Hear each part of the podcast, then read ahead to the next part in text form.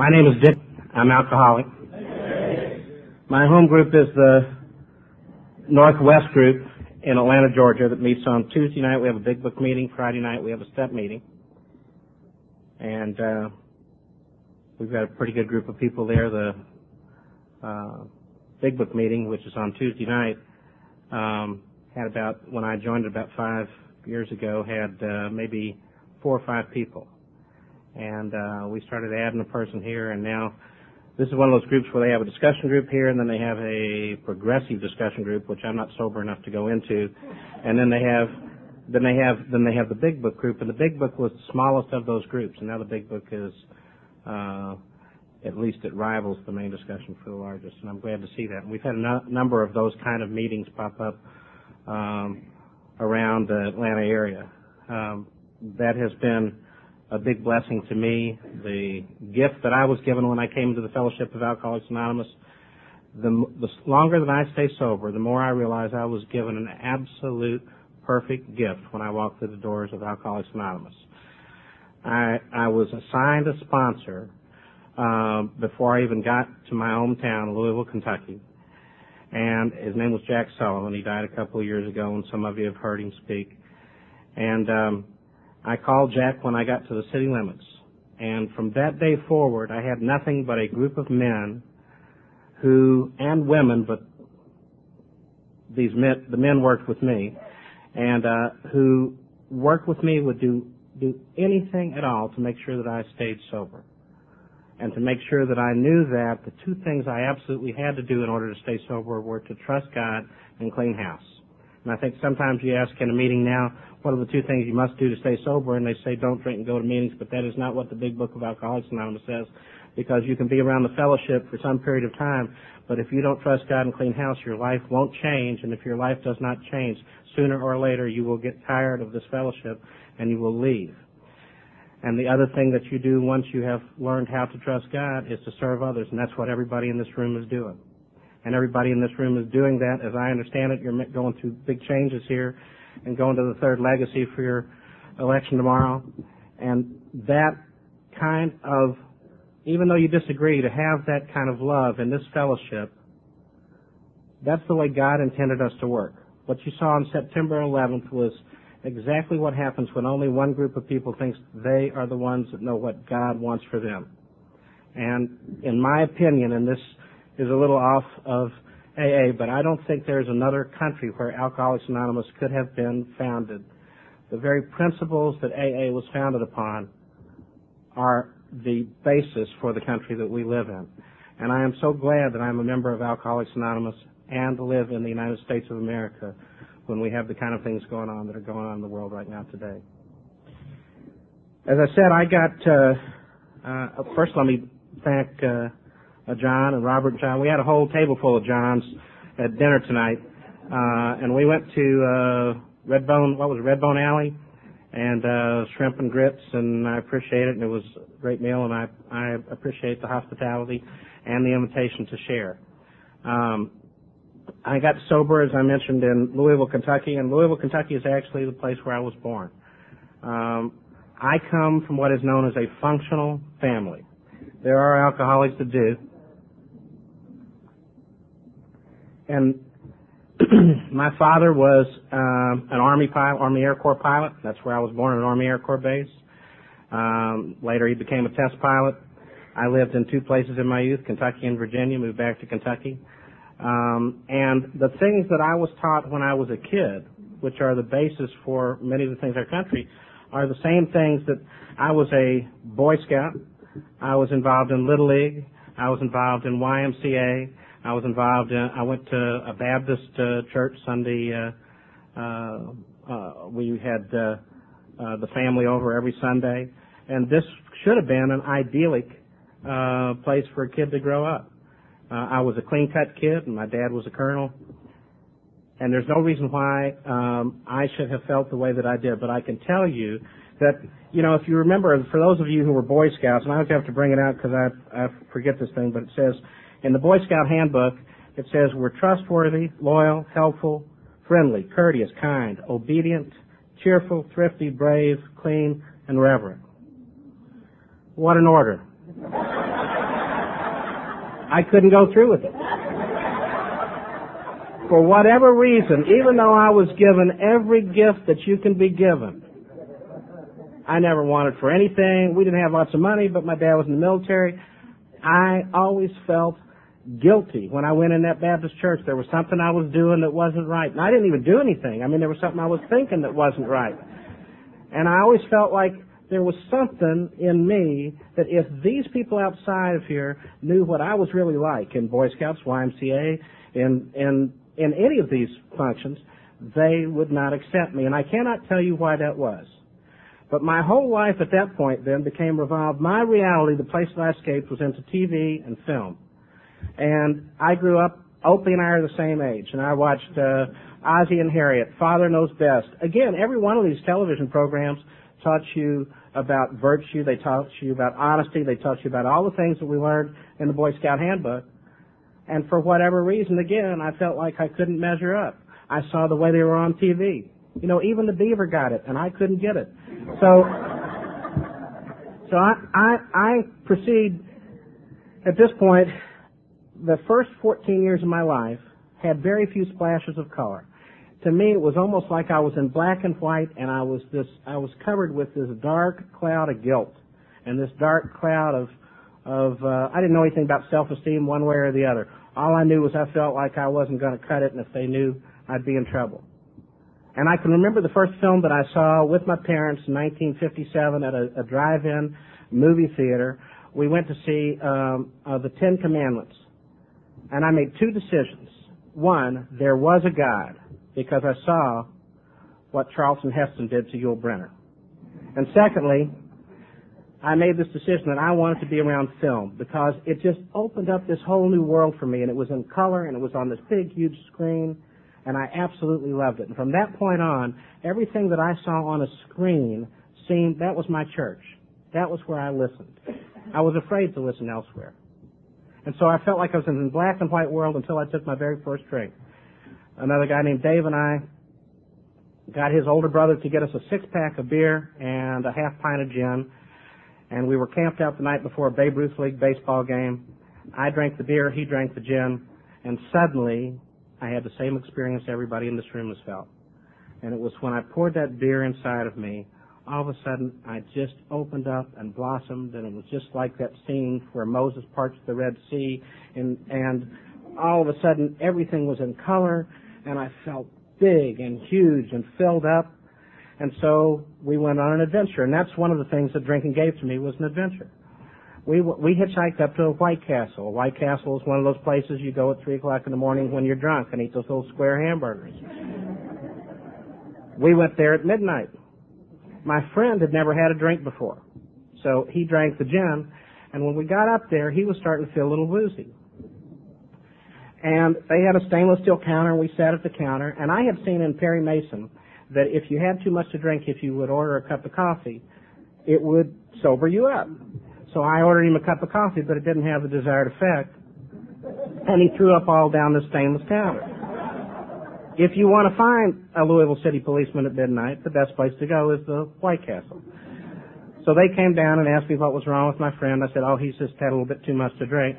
How old is he? 14. How old are you? 14. So I was in Louisville City Jail four hours after I took my first drink. And that was pretty much the end of my social drinking. I drank as much as I could, whenever I could, and I didn't care about the consequences. In fact, when I came in here, one of the things they talked about was that this was that once you took the first drink, you never knew where you were going to end up. But if the alternative was being in this bored Baptist Sunday school existence, or spending some time in jail now and then, I took the spending time in jail now and then. That was that was more of a life to me. The second thing that happened was I was smart. I went to an advanced program, but there were kids that were smarter. I started uh, at quarterback on the football teams, but there were kids that were better. I, there were all kinds of things I was good at, but there was always somebody who was better. But I was the only kid in my class who had been locked up when we were in the ninth grade. I was the only kid who got locked up at my senior prom for two counts of assault and battery on a police officer. And when they took me down to jail, um, I was put in a jail. It was me and seven Black Panthers who were in Louisville, Kentucky, and had been caught with a large stash of arms to disrupt the Kentucky Derby. So it was seven Black Panthers, me and my little powder blue tuxedo. I'm in my 50s now, so you can imagine what I look like.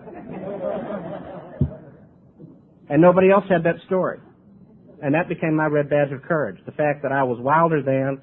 There was a film called American Graffiti, and in it, Richard Dreyfuss plays this kid who's really he's just kind of a, you know, just a general kid, but he always gets hooked up with the gangs and everything else. And that was me. I didn't really fit in, but that's where I was. I can remember uh, on one occasion I went to work. Uh, this was after I'd gotten out of college, and I go to work, and uh, there were a group of people, and they were talking about the cocktail party the night before, or what somebody's kids had done. And I had gone to a little place I hung out at, the Whistle Stop.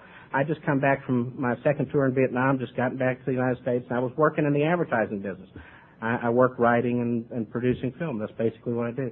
And I was working in this business, and uh, at night I would put on my blue jeans and my jacket from Vietnam. I'd go to this little place, and there was a girl that I dated now and then. She was a well-weathered woman who um, who I got together with occasionally for recreational purposes, and so she was there and she introduced me to her brother. Her brother was a Louisville Outlaw, which is like a Hell's Angels, their motorcycle group there.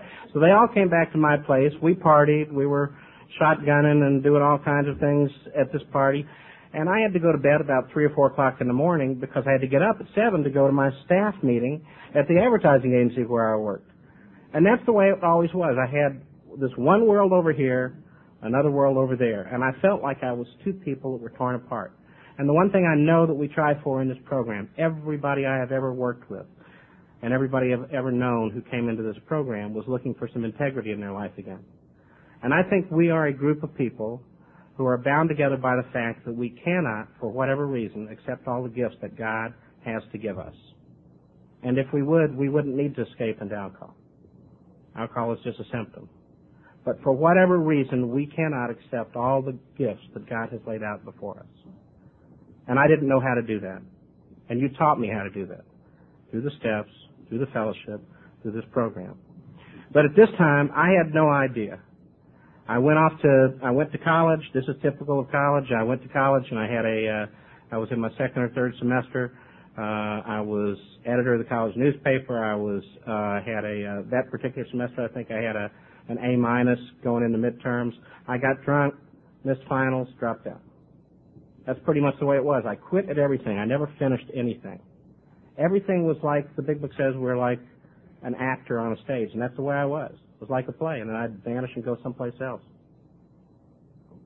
I learned a lot about everything. All my idols were writers, Hemingway, Fitzgerald, all of these people, and they all turned out later, as I found out, to be people who drank like us and who ended up killing themselves by shooting themselves with a shotgun in the mouth or Tennessee Williams choking to death on a uh, top of a medicine bottle. But at the time, that isn't what I was paying attention to. But I went through. I, I was. I think I was in my Hemingway period in college, and it says we sat, we drank, we enlisted. So I went down and had a conversation with a couple of recruiters and decided while I was drunk to sign up, so I wouldn't miss out on it. And um, uh, and I had, and, and amazingly, I had two tours in Vietnam, and I enjoyed both of them because I found many of the people over there drank like I did. Uh, and also I found another rush, which was adrenaline. If you go into combat and you come back out, it's like, it's a rush. You've survived. And at this point, I don't think I had very much respect at all for my life. I don't think I really cared whether I lived or died. I think the fact that I felt no fear when I was drinking and when I was doing these things was my only relief. Because if I stopped and looked at myself sober, I couldn't take the fear. I became that scared little Boy Scout again. But alcohol solved that problem.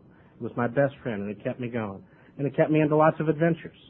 Um, you know, here for a, for a little Baptist guy, I had met this girl. I had, I love to fall in love. I had met this girl while I was home on leave, and I had fallen in love with her. And I was getting out of the service, and she and I decided that we were going to get married. We just had to decide what to do with her husband. And so and he was an he was an attorney for the Nixon administration. And I came back and we had a few uh, uh, a few meetings. He tried to break into her apartment one night because he got kind of angry. I went after him with a shotgun. He came after me with a subpoena. and I don't know why, but somehow this relationship where she and I we had the, the wedding date was October the 24th, and somehow she decided to hold off for a minute because she wasn't quite sure there was something in my character she wasn't quite sure about. Well, if you're an alcoholic, you you take every opportunity you can. So one of the things that I had worked with her on was when I was in Vietnam, there had been a uh, we'd seen Playboy before, but this was Penthouse, and it was a magazine that I hadn't seen before I got to Vietnam, and they I think they almost gave it out free over there. But um, in it there was a letter, and a, there was a thing called a menage a trois. And this is where one guy, two girls, and this seemed like a great idea to me. And I brought it up several times to my fiance when I came back, but she wasn't going to have anything to do with it. So once she kind of asked me to move out for a short time period, I thought this is my opportunity to maybe spread my rings, try a few things, and uh, go have one. So now the problem is this is back in the '60s in Louisville, Kentucky, which is a pretty conservative place, be like Columbia um, in the '60s. And and so uh, who do you ask about those kind of things? I don't. So in my mind, I thought, well, now if I'm going to have two women, I should go to a lesbian bar. And so so I, I asked around, I asked quietly around, and um, so I find my way into this place um, in uh, down in an entertainment section of Louisville, and I go down there and I walk in, and they've got a piano bar, and I I hit it off with this woman at the piano bar, and we're having a great time, and we're drinking, and and I'm, I drank whiskey like everybody else from Kentucky, bourbon whiskey, and I smoked about four packs of cigarettes a day, and we're singing summertime and all this stuff it, but obviously no sparks there. And uh, so um, this was a, a large woman, and so so I so I and I but towards the end of the night, all of a sudden I look up and there was a door almost like from the heavens, and it opened up from an upper floor which I hadn't seen before, and this crowd emerges, and there's this absolute stunningly beautiful redhead who comes down the steps, and she's just moving like this. It's almost like one of those scenes from the movie. And and remember, uh, everything about movies grabbed me. When I saw The Graduate ten times when it came out, and uh, uh, shortly thereafter started smoking and had an affair with an older woman. She'd be about 80 now. And so, so I'm, I'm, I'm, I, look and here comes this stunningly beautiful redhead and I move towards her and she moves towards me and I don't even remember what we said, but we're kissing, we're making out, we're holding each other and, uh, I'm in love. I, I was just, I, and and after a while, I remember what I'd gone there for. So I said, "Listen, you don't have a friend who might be able to join us tonight."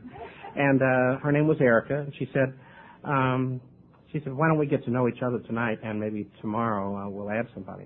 I thought, well, this is my kind of woman. So we go back to my place, and I lived in kind of a conservative place, and we all knew each other. And this was on Saturday night, and on Sunday morning, we were out there playing volleyball at the pool, and you know, you can hear them popping the the beer in the morning and getting started. And uh, so I was not, I was a snob about drugs. I didn't want to lose control. I drank a quart of bourbon a day, but I didn't want to lose control. And so I ended up, I, this, this beautiful woman and I are holding hands making, and, and she brought out a pill I'd never seen before, a great big pill called a Quaalude, which is, for those of you who don't know what it is, it's a horse tranquilizer. And she took the Quaalude, and about that time, um, two things happened. One, she passed out, and I found something I wasn't looking for.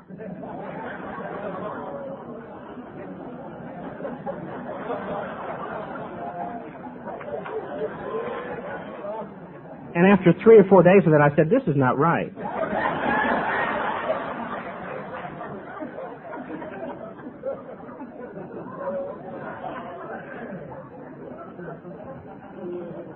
I didn't tell that story until I was about 15 years sober. but I'm a confident heterosexual now. So,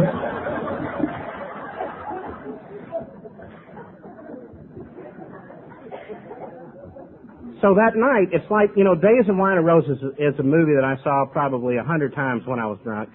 And, and there's a scene where Jack Lemmon comes running up and he hits this glass window and it smashes his face and he goes flying back and, and he just smiles and laughs. And so that night, that's the way I was when I was drinking. Everything was funny. And so that night I just, I was laughing and everything else and I go to bed and I didn't have blackouts as much as I had, uh, gray out. So the next morning and, and I'm kind of coming to and now Erica, um, who I, I guess was a very nice guy, uh, Erica is, is, uh, is no longer in drag. And there's a guy in my apartment and I'm confused.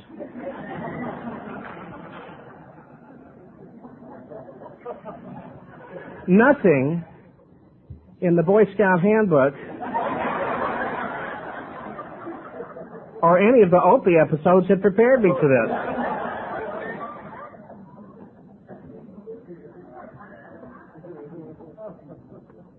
But I managed to get him home and back outside to the volleyball game before anybody found me out. And um, so, but those were the kind of adventures that I went on when I was drinking. And and so I once wrote my sister this letter. Was my life unmanageable? of course not. And I once I once wrote this letter to my sister about the reason that I drank so much was because, I mean doctors talked to me the the family doctor talked to me about my drinking when I was 17. It's not like it's marginal. And uh, I was arrested six times my senior year in high school. So, but I once wrote her this letter that the reason that I drank so much was because as a writer, I, I had to experience life and I was so sensitive and I felt so much that I felt more than other people. And I really needed to, to, to, I, I, I know.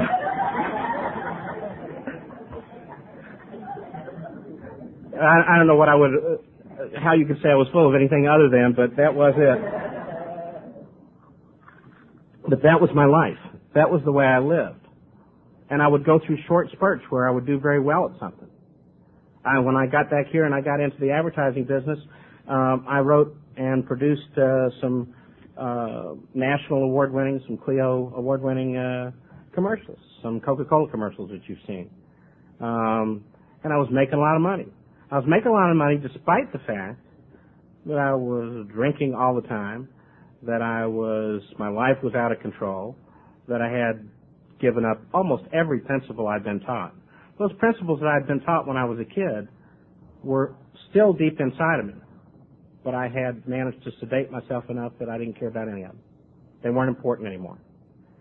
And so the things that I blocked out of my mind, I remembered the funny stories, but I, I blocked out the night that I got back from Vietnam and I was staying at my parents' house and I ran through all the booze in their house and I needed to go out. My dad knew I was drunk and he didn't want me to go out. And my family, my mother, and my sister, and my brother watched on the landing of the steps as I knocked my dad down to go outside. And other times when I saw my parents cry because they loved me and they couldn't understand why I was doing what I was doing or when that woman who did love me, uh, who wanted to marry me in spite of all my problems, uh, finally left and said, uh, I cannot stand to see you like this anymore. When I almost drowned, we went out on a lake and I almost drowned and almost took two people with me.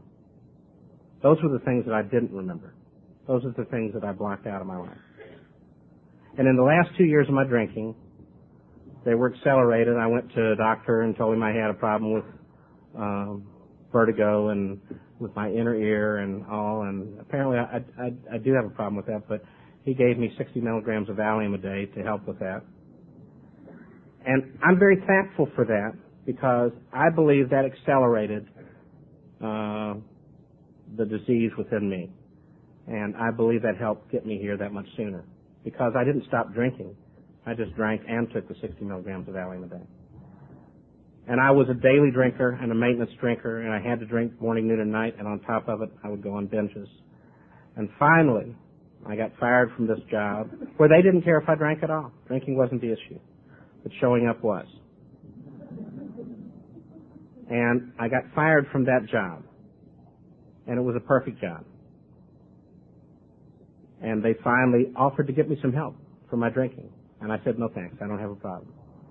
And they gave me a big severance pay package, and I took that package and I tried to impress people. I had lost the ability to control my kidneys and my bowels, so I would, uh, I was wearing primarily tan and yellow pants. Uh, kind of color complementary if you're going to do yourself. And, and, uh, and I would be out someplace and I'd be drinking and I'd sneeze or I'd move the wrong way and I'd lose control of my kidneys or bowels. And I couldn't tell when I started drinking in the morning, uh, or, and there was no morning. I'd pass out, come to, and there was no night or day at this point. Uh, how long I was going to be able to last, whether it was going to be two hours or whether it was going to be four hours or whatever before I had to go, quote, take a nap. So I could no longer work. I started to hear things in the heating ducts. And all of this, and I was 27 years old. But I had been drinking nonstop from the very first time I took a drink at the age of 14. And I finally, having no way to earn any money, having not seen my family in about a year and a half or two years, having estranged myself from them, I'm the one that did it, having pushed myself away from them, having pushed myself away from this woman who loved me, having pushed myself away from the people who tried to help me at work. Even the alcoholics that I ran with wouldn't have anything to do with me at this point. And I lived in this uh, apartment, and I got evicted from the apartment. And I went up to, I could no longer drive at this point, and I went up to this liquor store where I had probably written 30 bad checks, and I went up there and the guy says, I'm going to take this from you, but I can't take any more because uh, we know these checks are no good. And I bought a gallon of uh, bourbon. It was a great big round. And I walked back the three blocks back to my apartment.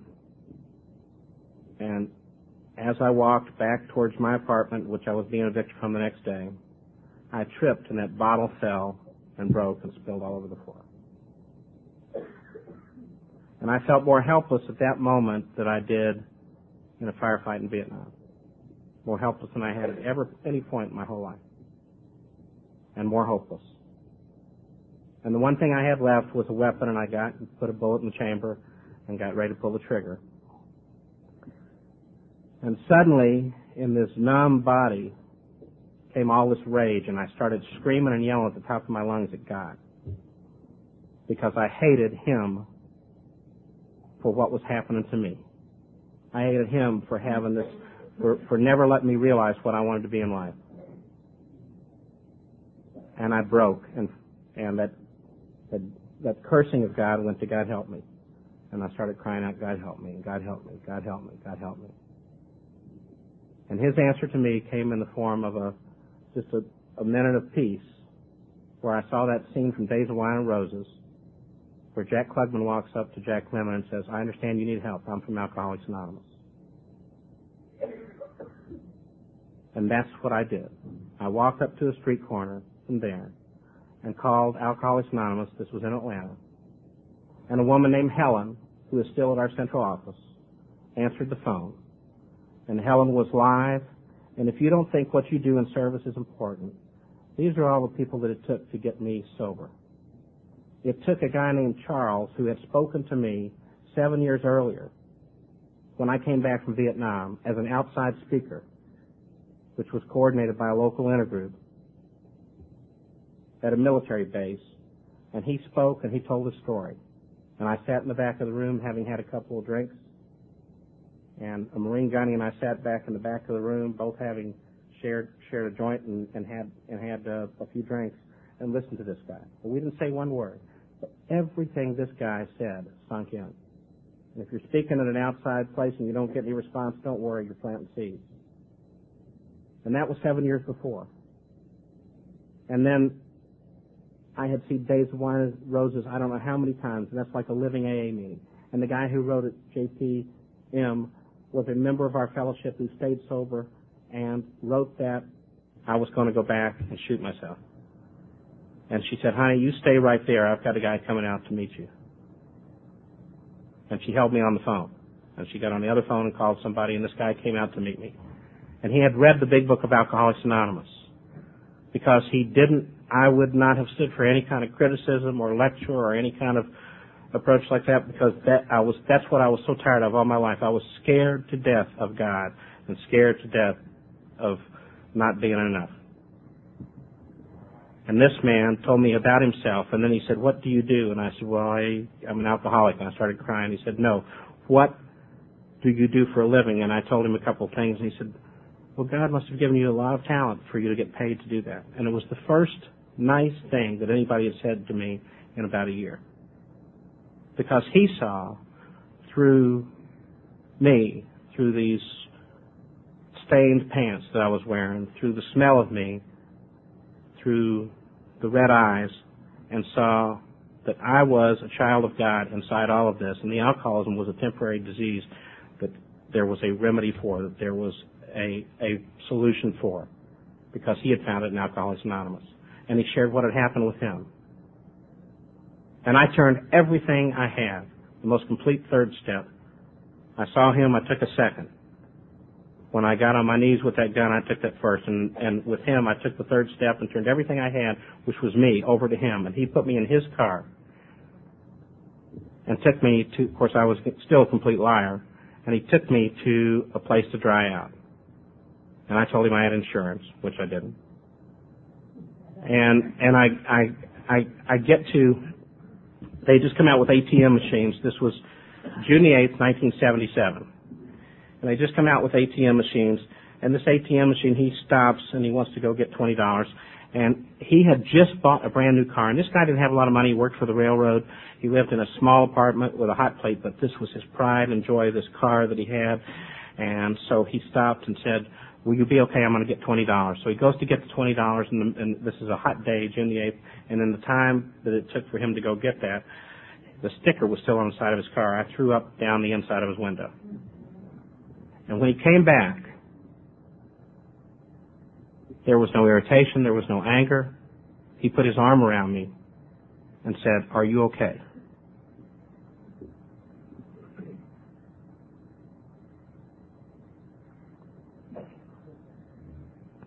Because he knew that without Alcoholics Anonymous, we don't have cars, we don't have jobs, we don't have lives. And unless we help other alcoholics, none of it means anything anyway. And he took me to my first meeting, and he took me to a place where I could dry out. And even there, with that time, it was a it was a place where you could dry out. But the people that were there were members of Alcoholics Anonymous. When they found out I didn't have any insurance, they said you can pay us back later. And they got me dried out and sent me off to Jack and told me to call him as soon as I got to the city limits of Louisville, and I did.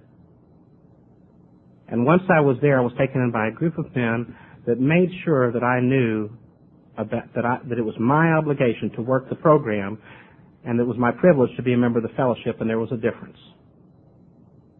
That in this fellowship, we love each other, we hug each other, we have all kinds of joy, we share sadness. We also know the power that's here. But we don't really discover that power until we, by ourselves, with the help of others, work the steps of Alcoholics Anonymous, because that power does not come into our lives until we have walked through those as the Big Book tells us to. And they stuck with me and I was nuts. I was I was not one of those people who came in here that you had to convince. I absolutely did want to change my life. I absolutely did want what you, want what you had. But I had brain damage, so it took me about eight or nine months to be able to learn how to read again. So in that temporary period, I always had some place to stay or some place. It just worked out somehow. If you are a member of this fellowship, it says if we kept close to God and performed His work well, and that means if you're new and you're nuts like I was, you just kind of do what everybody tells you to do or your sponsor tells you to do and it will work out. Somehow it just works out. So I'm in there and but I went to 10 meetings a week. I went they asked me how often I drank. I drank 24 hours a day, so I only went to a couple of meetings on three or four days and another meeting on but I was hanging out with these guys. And when I was about 9 or 10 months sober, I was in an AA luncheon. And at this AA luncheon, the the job I'd had up until then was kind of pouring coffee and cleaning up. And at this AA luncheon, uh, I was whining. I was, uh, my mind was coming back, so I was whining now that I didn't have a place to stay of my own, and I didn't have a car, and I didn't have this and that. So, uh, so, and I was at this luncheon, and all these guys were old timers.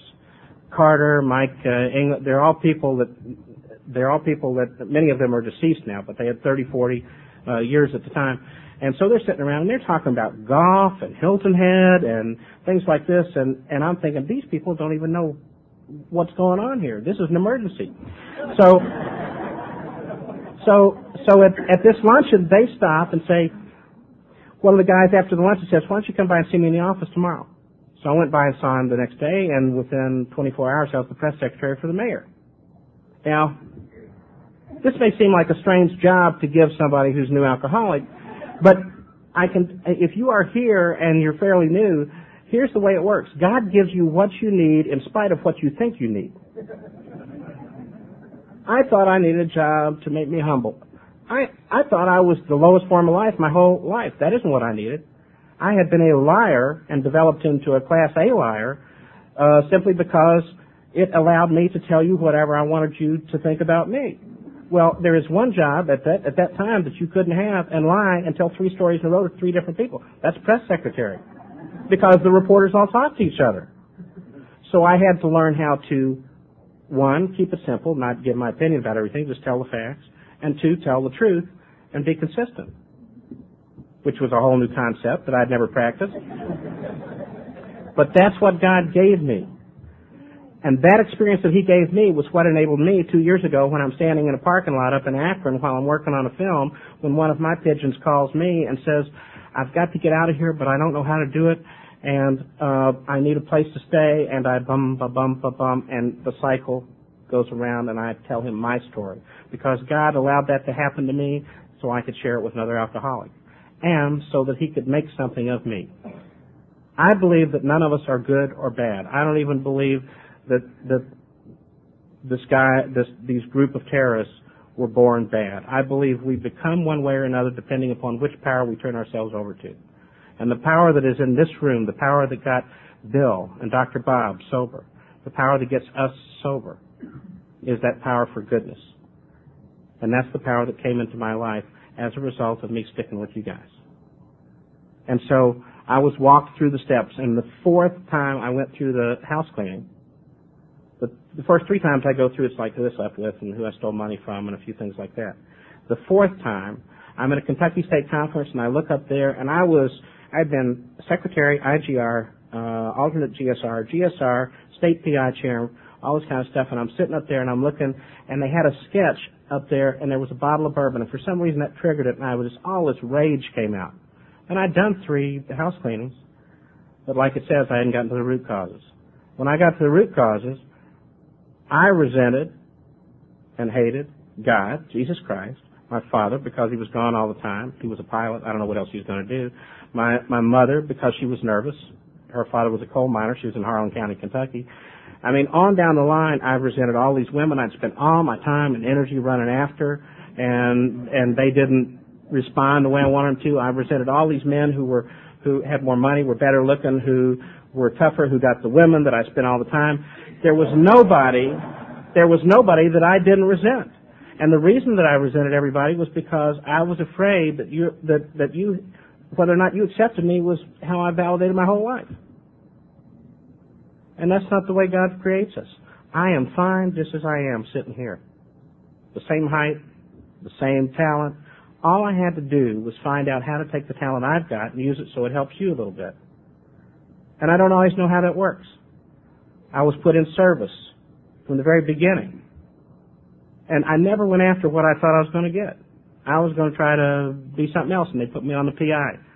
And then I moved from Kentucky to Georgia, and I decided I wanted to be on PI because now I'm a PI expert. And so I go down there, and they said, "Well, we already got some PIs. You stand for uh, DCM." I was a GSR at that point. I said, "Well, I, I became a, a DCM." And after that, I didn't have, I couldn't stand for delegate. So I said, "Well, I'll never be delegate." But you know, and so, and I got a little burned out on service, and that was it. About two years ago exactly, my zone had gone dead. They hadn't had a DCM for a couple of years. It had just gone, nobody was doing anything. Nobody was going to the assembly. Nobody was communicating. The word wasn't going either way. And so a couple of people asked me if I would go in and serve as DCM because I'd been one before and try to get that zone revived. And I said, well, and at that point I was an alternate GSR for my group just so that I could sub for the GSR. So I said, okay. So I went from the alternate GSR I went to the meeting. I got elected DCM. And two days and two weeks later, they had a meeting of all the Metro Atlanta DCMs, and they have their own chairman for all the Metro Atlanta. So I went there, kept my mouth shut, and they elected me chairman of the Metro DCMs. So two weeks ago, we had the same thing that you're going to have tomorrow. We had an election. So I love the archives. I love the history of Alcoholics Anonymous. I love the program. So I was finagling so I could be named archivist but I got elected alternate delegate while I was waiting to be be uh, become archivist. I never get what I think. I never get where I think I'm going. But God knows what I need better than I do. And this is another, I mean, my, my, my heart's desire back, you know, when I was a DCM 12, 14 years ago was to be an alternate delegate. But I didn't think I could do it at that point. But if you want something, if it's your heart's desire, if it's God's time, and it's the right thing, He gives it to you. When I was making those amends I was talking about and going back after doing that complete fifth step, I was making amends to a Baptist church where I had badmouthed them all my life and talked about how hypocritical they were. And I got up in front of them like this on a Sunday night and I shared with them what I had done, what I had said, and I asked for their forgiveness. And from that group of people, I found a lot of unconditional love and found that the ideas I had about this group of people was wrong. And I was welcomed there again, and I fit in. And like the steps do for us, I started to walk back into life and fit in. And I had been working on my own to do this thing where I could get a wife. And I'd been doing it my own way and kind of cocktail napkin, you'd write this girl over here and I like this girl over there. And nothing was working. We had occasional short relationships, but nothing any long term. So I go and I make amends. And in the congregation that night was a beautiful young blonde. And she and I have been married for 18 years now. So if you want to meet a spouse, work the steps. my experience is that every good thing that has come to me has come to me not as a result of my own sitting and thinking and planning it out. It has come to me as a result of, like the big book says, if we kept close to him and performed his work well, he provided what we needed. We had a new employer. It, it, it never works the way I think it's going to work. If I do something, God provides what I need. I wanted to do a film. I've done all these other subject matters and television programs, and I wanted to do a film about the program of Alcoholics Anonymous. So two years ago, my assignment is to make sure that one of the speakers gets a cheeseburger at Denny's at one o'clock in the morning for the Atlanta Roundup. So I take this guy over there, and it turns out to be the guy who, one of whom, who put up their homes and bought the home where Alcoholics Anonymous began, uh, up in Akron, Ohio. And that's where Bill and Bob lived in the early months of this program and where they called on Bill Dotson, the third member of our program, and where he stayed with them. And it's a modest house, but if you walk in there, you can, that is the spiritual beginning of our fellowship. One drunk calling on another. And so this guy had helped resurrect that house and make it open to the AA community. It's open 364 days a year. He said, we need a film. We were just talking, we need a film about Alcoholics Anonymous. I said, well, that's what I do. So of course, you know the way AA is. I checked him out to make sure he was with the house, and he checked me out to make sure I was a that I really was in the film business. And after we got that taken care of, he called back and he said, "Okay, we need to get this done." And I said, "Well, we'll need about I'll donate the production, but we're going to need about forty thousand in expense money." And he said, "Oh, we'll never get that. We can't even sell a raffle ticket." So he goes out. I said, "If it's meant to be, God will provide it." He goes out to Arizona. He's talking to some people out there. A guy gives him a check he he comes back thinking he's got a check for two hundred dollars, and somebody had given him a check for twenty thousand dollars. And it was a member of the fellowship who had been very blessed financially, who knew the situation and believed in it. And we knew we were going to do a film. And the film was introduced at Founders Day of uh, last year and introduced in Minneapolis. And it is a half an hour film called A House Full of Miracles, and it's the story of the beginning of this program, of one miracle after another of how God put this program together in spite of the character defects of Bill and Bob and, and all these other people. They were they were great men, but they had but singularly by themselves, Bill would have franchised this and it wouldn't have gone anyplace. Dr. Bob would have would it would just now be getting to Cincinnati because he was not he didn't carry it out there. But each one of these people had the attributes that were needed to form this program. And even in the way God brought these two people together. You know, Bill Wilson's father left him when he was seven years old. He, he all his life he was trying to prove that he was good enough. And he's this tall, good-looking man who's got a lot of charisma, but underneath he doesn't believe it. And he, all his life, the people he looked up to were doctors. His first girlfriend, Bertha Bamford, was a doctor. Now he marries Lois, and Lois's father is a doctor. Now, he was a member of the Oxford group. trying to get sober through the Oxford group, and that's where Ebby called him in. In the Oxford group, they had the six steps. But what was missing is working with another alcoholic. He goes to Akron, six months sober, and he's getting ready to get drunk. And by coincidence, he finds the one minister on a board outside a bar who had been involved with the Oxford group, who set that up.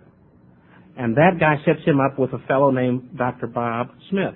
Now, Dr. Bob Smith, Bill Wilson's six foot four, Dr. Bob is six foot four. Bill Wilson needed to respect the man that was going to help be his spiritual father in the fellowship because Dr. Bob really was the spiritual father. And Dr. Bob is 15 years older, came from a home that was more of a, a solid home. His father was a judge. They grew up in two towns in Vermont very close to each other. I how would you do that? How can you explain the program of Alcoholics Anonymous to anybody outside of here? How can you explain the many miracles that take place in this fellowship that bring us all together? How can you explain that you can hate somebody in a room because they've got the wrong opinion and the next minute you're loving them and hugging them? How can you explain the power in this program that solves every problem we've got, that brings the best out of us, that makes us who we want to be if we will relax and let this program work on us? How can you explain that to somebody outside? I don't know how you can do it. It's like explaining how an atom works to a second grader. But it makes us the kind of people that are not only unafraid to live and to be everything we can be, it makes us the kind of people that other people see that in. All of you have been watching the, all this film work of the horrible tragedy up in New York, and you saw the picture of this lifeless priest, Father Mike, taken out of there. He was 20 years sober. He was a member of our fellowship. And he was loved and respected. And God filled him with life. And he knew how to die. And there's a time to go on, and he knew because he had the power. He had access to that power. And when I called Jack Sullivan to make arrangements for him to come speak two years ago at the Atlanta Roundup, and we'd already agreed that he was speaking, but to make his airfare arrangements, and he said, well, I'm not going to be able to come. I went in today, and he, they found six malignant brain tumors. And he said it matter of factly, and you know what was missing? No fear, no resentment, no self-pity. He was so grateful for what the fellowship had done for him. He was looking forward to where he was going. He had faith that where he was going was going to be a wonderful place. And he was filled with love for people in this fellowship. And that's what I found at the end of my journey of those, those 12 steps in another church. When I went to apologize to that church and there was nobody there, I found myself on the floor in front of this cathedral kneeled over, and for a long time I thought it was a spiritual experience because I felt warm and absolutely secure. But I don't think it was a spiritual experience, not in the supernatural.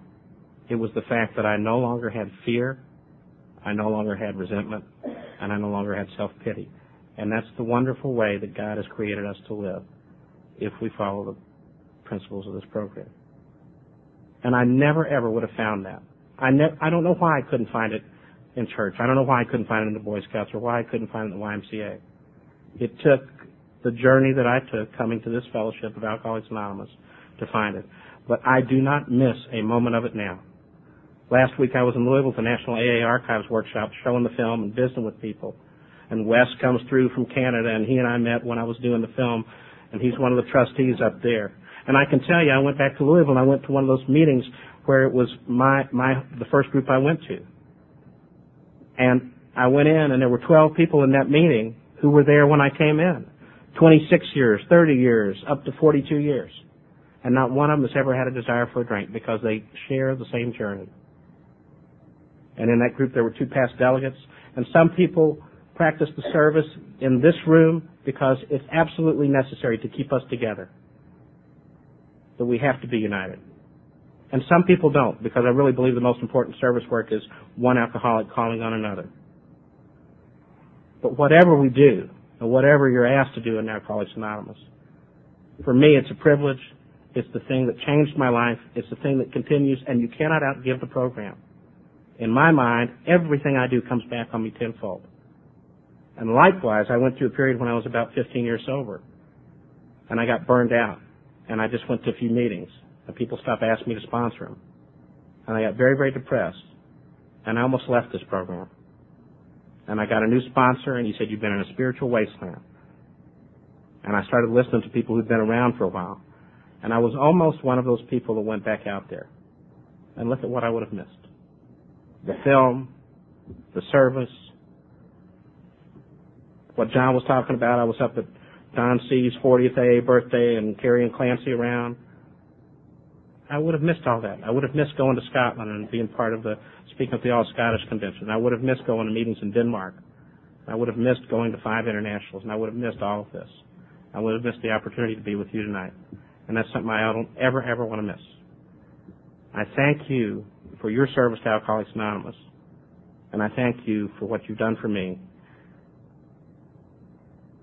And I would like, at this time, when I'm going to read something that um, was from Bill Wilson, and it's more appropriate now than it ever was. And this was something that he said during the Cuban Missile Crisis. And for those of you that can remember that, in many ways it was worse than what we're in now because we thought all of us would be killed. And we were all scared. We of AA now find ourselves in a world characterized by destructive fears as never before in history. But in it, we nevertheless see great areas of faith and tremendous aspirations towards justice and brotherhood. No prophet can presume to say whether the world outcome will be blazing destruction or the beginning under God's intention of the brightest era yet known to mankind. We AAs can say that we do not fear the world outcome, whatever course it may take. This is because we have been enabled to deeply feel and say, we shall fear no evil. Thy will, not ours, be done. Thank you.